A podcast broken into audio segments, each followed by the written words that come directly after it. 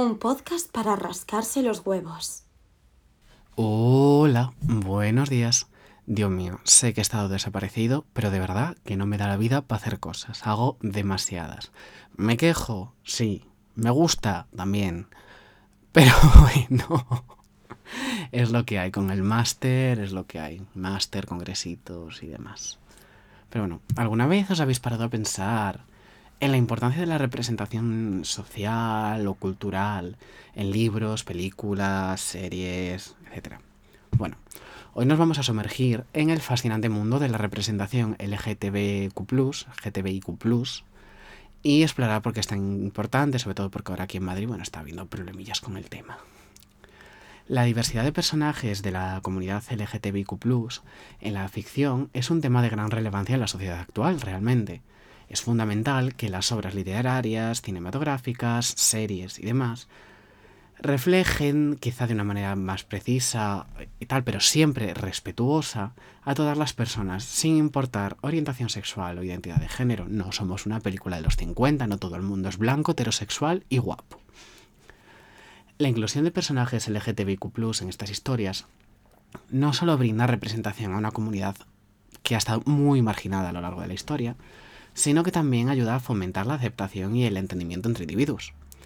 Cuando nos sumergimos en una obra de ficción, buscamos identificarnos con los personajes y vivir sus experiencias. Sin embargo, durante mucho tiempo, las historias han estado dominadas por protagonistas heterosexuales, cisgénero, blancos mayormente, dejando fuera a aquellos que no se ajustan a esos estándares. Esto ha llevado a una sensación constante de invisibilidad e invalidación para muchas personas del colectivo, entre las cuales yo me incluyo. Al incluir diversidad de los personajes, se otorga una voz y una representación adecuada que contribuye al fortalecimiento del sentido de pertenencia dentro de una comunidad, el mundo, en este caso, la sociedad. Además, la presencia de estos personajes en ficción rompe estereotipos dañinos y promueve la tolerancia de la diversidad sexual y de género. Al mostrar diferentes perspectivas y realidades, se desafían los prejuicios arraigados en nuestra sociedad. La ficción tiene el poder único de generar empatía e influir en nuestras percepciones sobre el mundo y también entender lo que nos rodea. Por lo tanto, al presentar este tipo de personajes como seres humanos complejos y multidimensionales, se derriban barreras emocionales que se construyen, que, ayudan a construir, perdón, puentes hacia una comprensión más profunda. La representación social en libros y películas no solo es importante para, miembros de la comunidad, ¿no? sino también para la sociedad en su conjunto.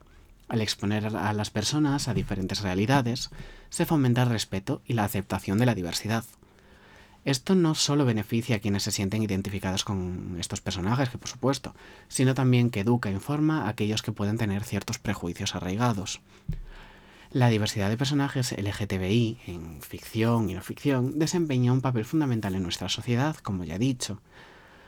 Al romper estos estereotipos, al final, las obras cinematográficas y literarias eh, pueden contribuir de cierta manera a un progreso social que ayude a lo mejor a generar un mundo más igualitario, aunque bueno, cosas.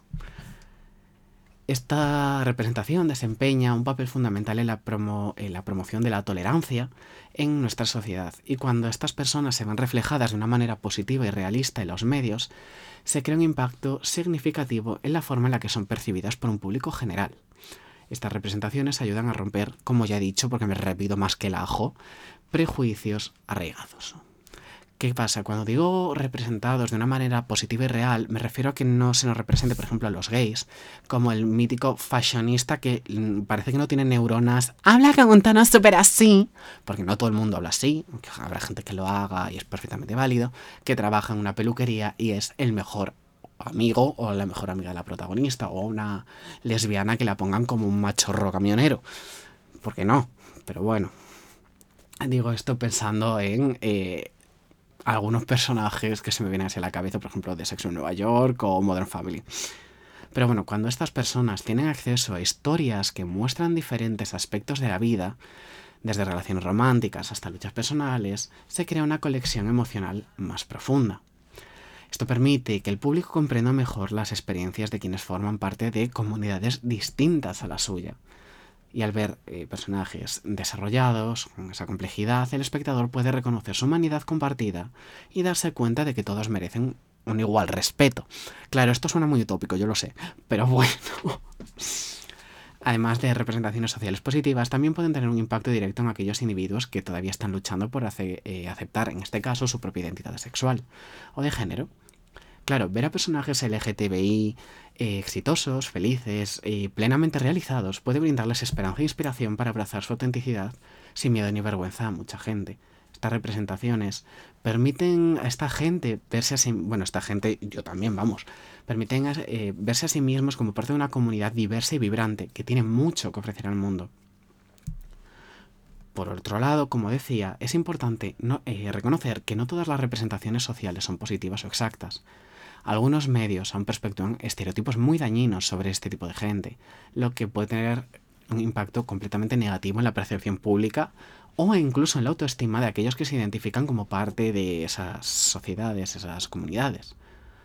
En resumen, la representación social en libros, películas, videojuegos, música y demás juega un papel crucial en la promoción de la tolerancia y la aceptación. Se ayuda a desafiar estereotipos y demás, la representación LGTB, repito, en, por ejemplo, la exitosa novela gráfica Heartstopper, ha tenido un impacto muy positivo y significativo en la comunidad. Esta historia, creada por Alice Ousman, ha sido alabada por su autenticidad y capacidad para retratar de manera realista las experiencias de personajes LGTB. Una de las formas en la que Heartstopper ha tenido un impacto positivo es al proporcionar modelos a seguir para jóvenes que pertenecen a la comunidad. Los personajes principales, Nick y Charlie, son dos adolescentes que exploran su sexualidad y se enamoran el uno del otro. Su relación es mostrada con ternura y respeto, lo que permite a los lectores ver que el amor entre personas del mismo sexo es tan válido como cualquier otro tipo de amor. Esto puede ser especialmente importante para miembros, sobre todo gays, lesbianas, que pueden sentirse solos e incomprendidos en sus propias vidas. Y por lo menos casi todos los que yo conozco, incluyendo a mí mismo, nos hemos sentido así en algún momento. Y bueno, al ver personajes que son completamente empatizables, eh, relatable, como se dice en inglés, pues puede ayudar a sentir cierta validación y empoderamiento. Además, en Heartstopper se abordan también temas importantes como la aceptación familiar, el apoyo emocional, eh, la situación de las personas transgénero y demás. A lo largo de la historia vemos como algunos personajes luchan con sus propios prejuicios a falta, o falta de comprensión sobre la homosexualidad, la transexualidad y demás. Sin embargo, también presenciamos como otros personajes aprenden a aceptar y amar incondicionalmente a sus amigos y, y familiares sin ningún tipo de prejuicio o añadido. Esta representación positiva de relaciones saludables entre personas queer y sus seres queridos puede ayudar a fomentar una mayor comprensión e inclusión dentro de sus propias familias. Otro aspecto que podría destacar son los estereotipos dañinos que se asocian a la comunidad.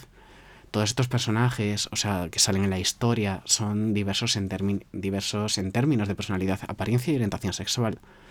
Esto muestra que no solo hay un tipo de persona queer y que cada individuo tiene su propia identidad única. Al, desafiar los estereotipos, Stopper promueve una visión más inclusiva de la comunidad, ¿no? Lo cual es esencial para compartir la ya terriblemente mencionada eh, discriminación y el odio. Por favor, eh, chupito cada vez que diga comunidad y tal, porque me repito mucho. Yo lo sé, lo siento. Esta serie, esta serie de libros, y bueno, transformada serie de Netflix, ha tenido un impacto positivo al proporcionar modelos a seguir, sobre todo generaciones más jóvenes, y abordar eso, temas importantes como ya he mencionado. Esta novela gráfica ha ayudado a fortalecer muchas autoestimas al mostrarle a mucha gente que sus experiencias son válidas, que sus sentimientos son válidos, y que merecen ser representados en narrativas populares. Fomenta además una mayor comprensión e inclusión dentro de nuestras comunidades al presentar relaciones saludables entre personas queer y familias, no solo relaciones sexuales, hiper, bueno, hipersexualizadas, repitiéndome, ¿no? Ahí.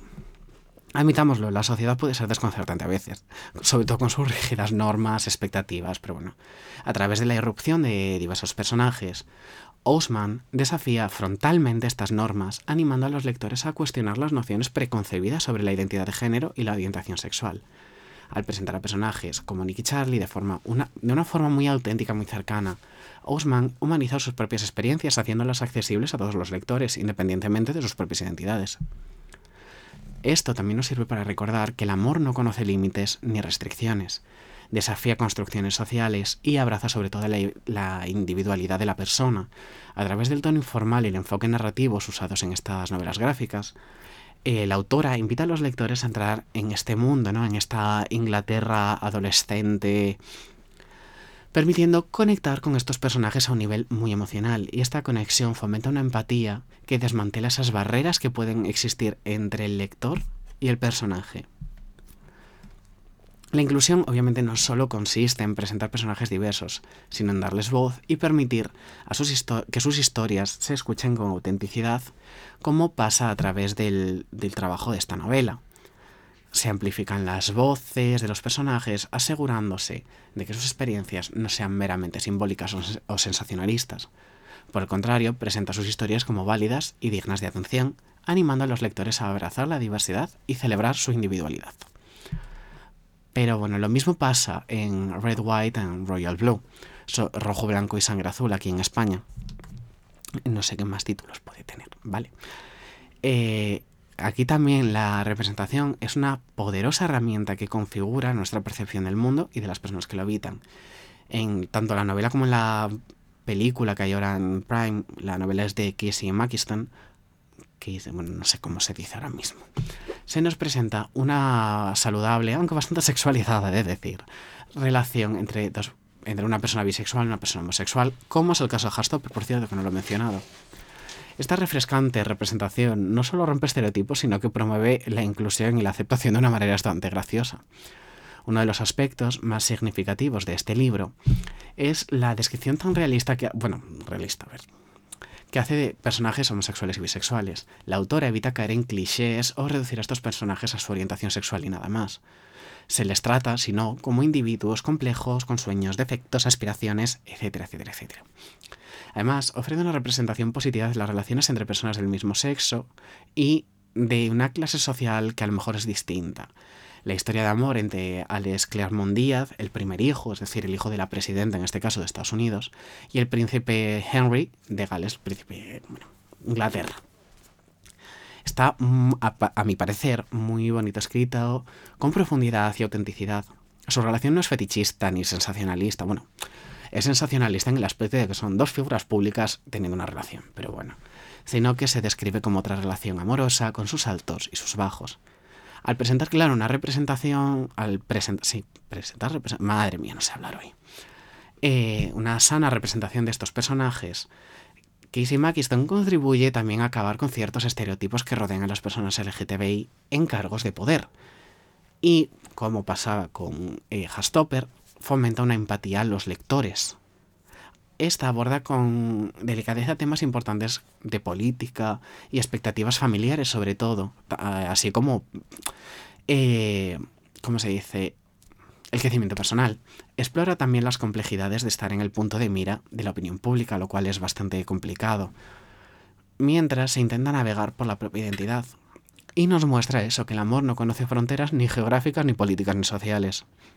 En conclusión, Red White and Royal Blue Rojo Blanco y Sangre Azul o Heartstopper no son unas novelas románticas más, sino que cambia un poco las reglas del juego gracias a esa representación que hace, con su estilo ingenioso, sus personajes cercanos y temas que nos pueden invitar o no a la reflexión. Este libro se ha, ganado, eh, se ha ganado un lugar en la lista de lecturas un poco que todo el mundo debería leerse, a mi parecer. Así que yo recomiendo que os hagáis como ejemplar cuanto antes, porque de verdad son preciosas eh, sirven para autodescubrimiento, ruptura de barreras y todo envuelto en un delicioso paquete, un paquete precioso. Sinceramente, yo hubiera agradecido mucho más esto a medida que iba creciendo.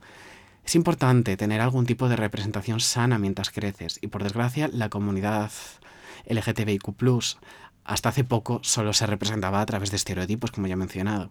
Pero bueno, espero que os haya gustado y que os animéis tanto a leer los libros como a ver la serie y peli.